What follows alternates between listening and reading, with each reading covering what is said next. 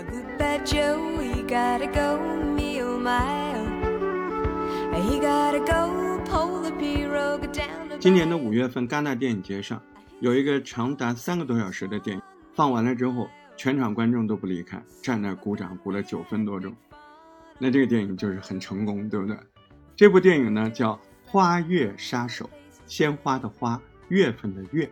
它为什么叫花月？花月是什么意思？后面跟你讲。那这个电影也是小李子，就是奈尔利尔里奇啊，铁达尼那个小帅哥，就是他主演的。哎，那奈尔利尔里奇现在也发胖了，嗯，但是不管怎么样，呃，虽然没有以前那么帅了，那各各部电影都还可以，都还是大制作。这部电影就相当受欢迎。那这部《花月杀手》呢？其实呢，它是呃三年前的一部畅销小说。这部畅销书呢，名字有点长，叫《花月杀手：美国印第安谋杀案与美国 FBI 的崛起》。那这本书里所写的所有的内容都是真实发生的。这里面的案子，也就是今天我们要聊的这个主题。也是美国 FBI 调查局成立之后破获的第一个成功的案子，大名鼎鼎的奥萨奇印第安人谋杀案。您好，我是大石头，欢迎收听这一期的据说。那咱们今天讲这个故事呢，它发生在哪？美国的奥克拉荷马州，这边有一个北美原住民村庄，叫奥赛奇镇。那故事的主角就是一个印第安的女子。奥塞奇族的女子叫茉莉。那一九二一年五月份的这一天，茉莉突然发现自己的姐姐联系不上了，好几天没有消息。她这姐姐呢，本身个性比较放荡不羁，没事儿啊就喜欢在酒吧里泡白人小帅哥，喝喝酒。但是这回好几天都没有联系上安娜了，这个茉莉有点担心，她觉得是不是姐姐出了什么意外？过了几天，镇上传出来另外一个也是他们印第安奥赛奇族人也失踪的消息。嗯，大概是在自己姐姐不见了的一个礼拜左右，一个工人呢就在郊区的山坡上发现了一个男性的尸体。这个男的也是奥塞奇族的人，印第安人，他头上有明显的弹孔。哎，发现了这个男的不久之后，哎，他姐姐也发现了，他姐姐在另外一个地方。一条小溪的旁边，那个尸体都泡胀了啊！仔细一看，就是茉莉的姐姐安娜。你要知道，在一九二一年那个时候的美国，没有什么科学办案的观念，呃，犯了什么罪呀，有什么事儿啊，一般都是民众自己组织调查，当地治安官或者有权有势的人，他们都可以自己定罪的，因为当时死的这两个人都是印第安人啊，奥塞奇族的。所以那些执政的啊管事儿的那些白人，他不在乎，他不管你这印第安人的事儿，看不起啊。所以到了七月份，就算是茉莉和自己家人都觉得我姐姐就是被人杀的，但是当地治安官还是宣布他姐姐安娜是因为酒精中毒自己喝酒喝死的，草草把这个案件就给了结了。虽然安娜的案子就这么被草草了结了，不过。在茉莉身上，更多的倒霉的事情才刚刚开始。就在这一个月，茉莉的妈妈居然在医院里突然也过世了。妈妈年纪也不大，死因是一种医生都说不出来的什么怪病。而且最过分的是，他妈妈去世之后，医生都不让茉莉一家来医院靠近妈妈的尸体，这遗体不让看。就在不久后的一天，镇上另外一名。也是他们族的奥塞奇族的男的，晚上突然接到电话，匆匆出门，回到家就离奇死亡，而且是中毒。过了几个月，又一个奥塞奇女的被人下毒谋杀，同时又有一个奥塞奇男的到酒吧喝酒，被一个陌生人请喝了一杯什么威士忌啊什么的，现场就口吐白沫就身亡了。接二连三的奥塞奇人、印第安人离奇死亡。整个这个印第安小镇，那简直被恐惧笼罩了。那可不，那每个人都害怕自己是下一个嘛，是不是？就茉莉还挺勇敢的，哎，她觉得这个事儿没有这么简单，她就找自己的老公，还有自己老公的一个叔叔，哎，这个叔叔叫威廉哈尔，他来寻求。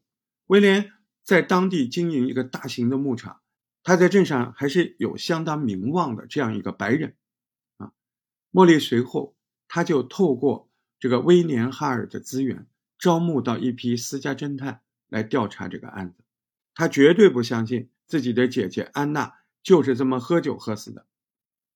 那这些请来的侦探在着手调查之后，就发现了，哎，这几个命案的受害者共同点就是他们每个人的家庭居然比普通美国人的白人家庭都要富有好几倍。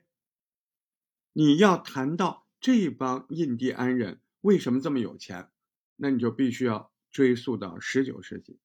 十九世纪末的时候，当时的奥塞奇人的部落原来是在更加北面的。堪萨斯州那边挺好的，农田肥沃。那不是因为白人把他们土地给占了吗？驱赶他们，他们被迫往南迁，迁到奥克拉荷马州定居下来。没想到，哎，就这么迁着迁着，来的时候一片荒凉啊！一九八七年的时候，奥赛奇镇这块土地底下居然发现了大量的石油。吼吼，这下不得了了，有石油嘛，就有钱的味道。全美国，哎，各个地方商人纷纷都跑过来开垦了。当时奥赛奇族人，哎，那很简单，我可以租土地给你，你要开采石油吗？对吧？奥赛奇人就这么赚了大量的租金。当时奥赛奇也就一下成为全美国最富有的城镇。我跟你说，最好的时候，奥赛奇一年就赚三千多万美金。那个时候三千多万美金，你先换算，那就是现在四亿多美金呢。就在奥赛奇土地之下的石油被发现之后，一九零七年，联邦政府通过了一个法令，将这个土地平均分给每一个奥赛奇的族人，他们拥有一种叫石油矿产特许权的权利，像一个人头权。那这个特许权可以让所有的啊印第安人里面的奥赛奇族人平均分得在这块土地上，因为开采石油产生的每一块钱。啊，这个租金呢什么的，他们就平均分。这个权利呢可以继承给不管是不是奥塞奇族人的法定继承人。哎，这个就有点讲头了。时间来到莫里所在这个一九二一年年初，啊，这一年美国刚刚又颁发了一个法令，法令强制为每一个或者哪怕你有一半奥塞奇血统的人，就要强制为这些人。指派监护人管理他们的财务，直到他们有能力证明自己可以管理为止。那通常法院挑选的都是当地的白人商人呢，或者白人律师成为他们的监护人。那这个东西是不是很不公平啊？但是这项不公平的法令通过之后，产生了一个什么情况？就是全美国大量的律师都跑去奥塞奇镇，当时统计大概是。一下子那个小镇上就有八十名律师，那就是一个八万人的地方呀。那个律师的数量都跟那个十四五万人的首都是相同的，这就这就很不正常，对吧？而当时这些命案也刚好是发生在这些法令通过不久的时候，那这个整个事情让茉莉开始觉得是不是有蹊跷啊？时间转眼来到一九二三年，这个茉莉原本找来的这个调查侦探们。早就因为找不到更多的线索，停止调查了。这一年多，小镇好像也安宁了。不过，宁静的时间没有持续太久。到了二月份的时候，有两个猎人发现了一名卧倒在驾驶座上的男子。这个男的头上有明显的弹孔。这个人跟茉莉也是有关系的。这个人是茉莉的堂哥亨利·罗恩。那这条命案的发生，奥赛奇人又再次开始恐惧了。对吧？又死了一个。到了三月份，茉莉的妹妹丽塔跟她的丈夫史密斯住在隔壁镇的一间独栋的房子。那这天晚上，他们房子突然大爆炸，把房子炸成了碎片，整个家都烧没了，夫妻所有全都死了，都没有了。最后调查发现什么呢？这个爆炸来源是一个十九公升的化学炸弹，那明显就是被人蓄意谋杀的嘛。从这桩谋杀命案之后，镇上就开始出现茉莉家族以外其他的奥塞奇族人，还有好多人家都被杀害了。这个状况一直持续到一九二五年，到了一九二五年，奥塞奇族人被人家杀的已经超过六十条人命了。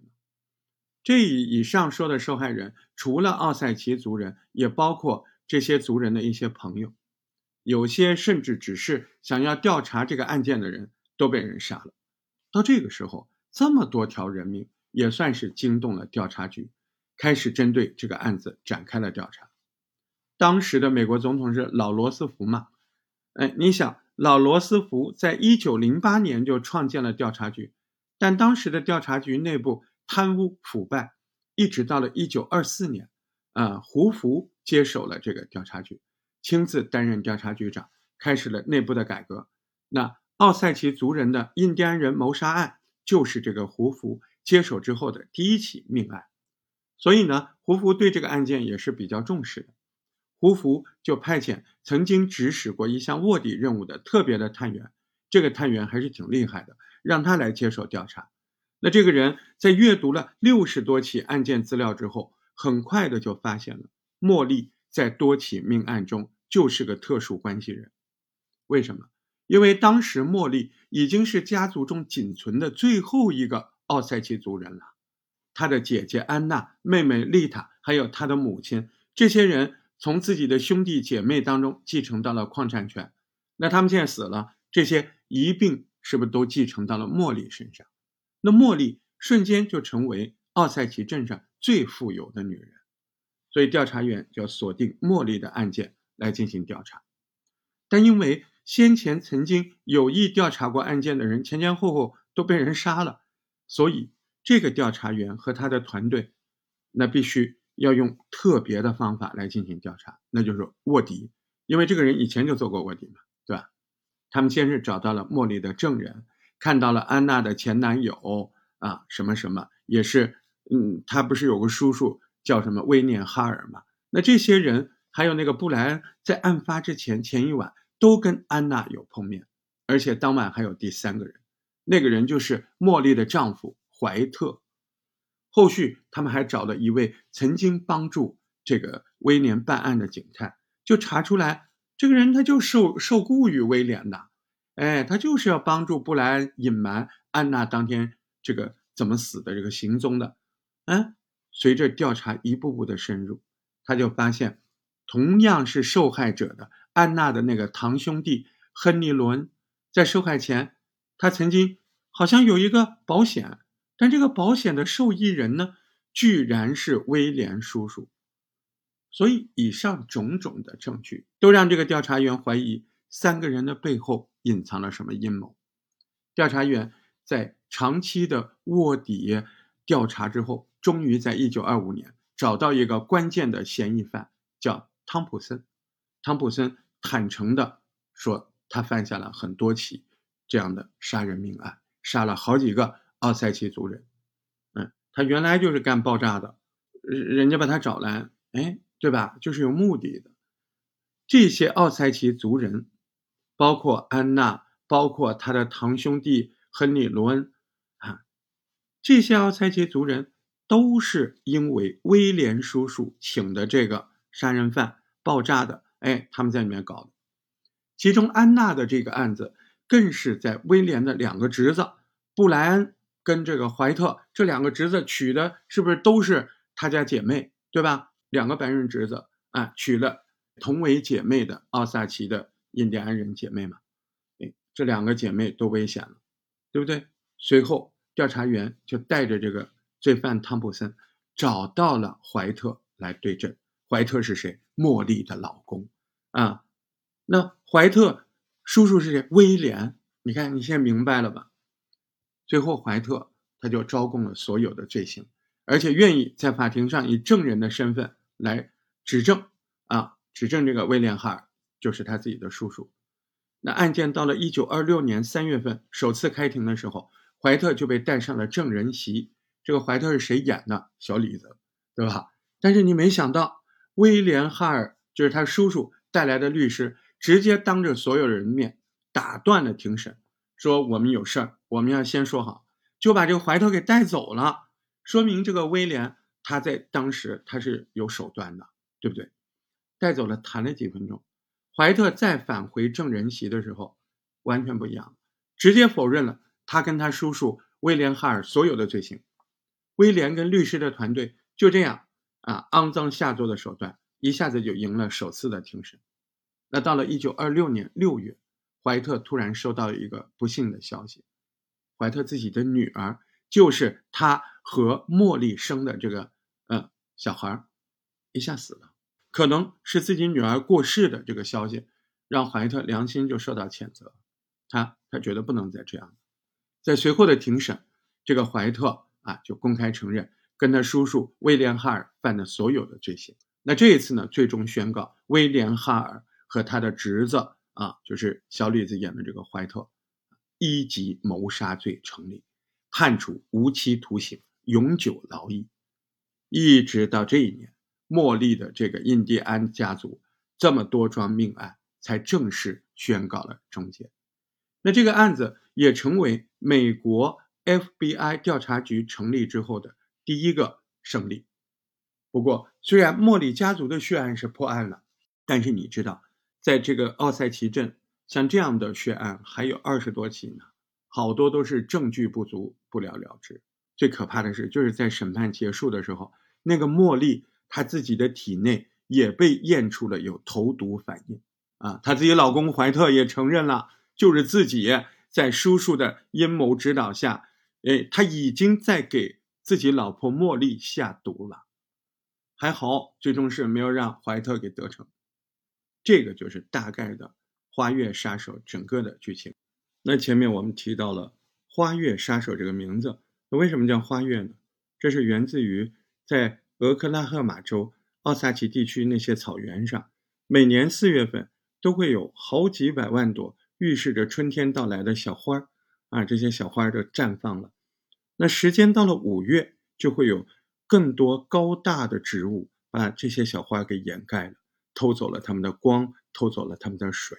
所以，印第安的奥萨奇族人就将五月称为杀花之月，这也是这个电影为什么叫《花月杀手》的原因吧。看完这个电影，你就会感觉到美国那一段真的是太肮脏、太堕落了。嗯，还有，你看现在那个巴以啊，犹太人，哎，那么多成功的犹太人，为什么犹太人在整个世界上还有那么多风评不好的声音？你就知道了。那个威廉叔叔、怀特，他们可都是犹太人呢，这就是事实，对吧？感谢您收听这一期的《据说》，让我们下回接着聊。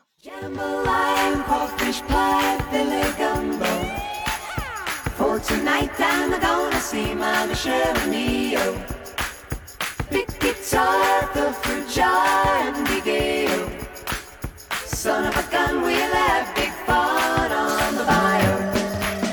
Jambalaya crawfish pie, filet gumbo. For tonight I'm gonna see my Michelle Neo guitar, the future.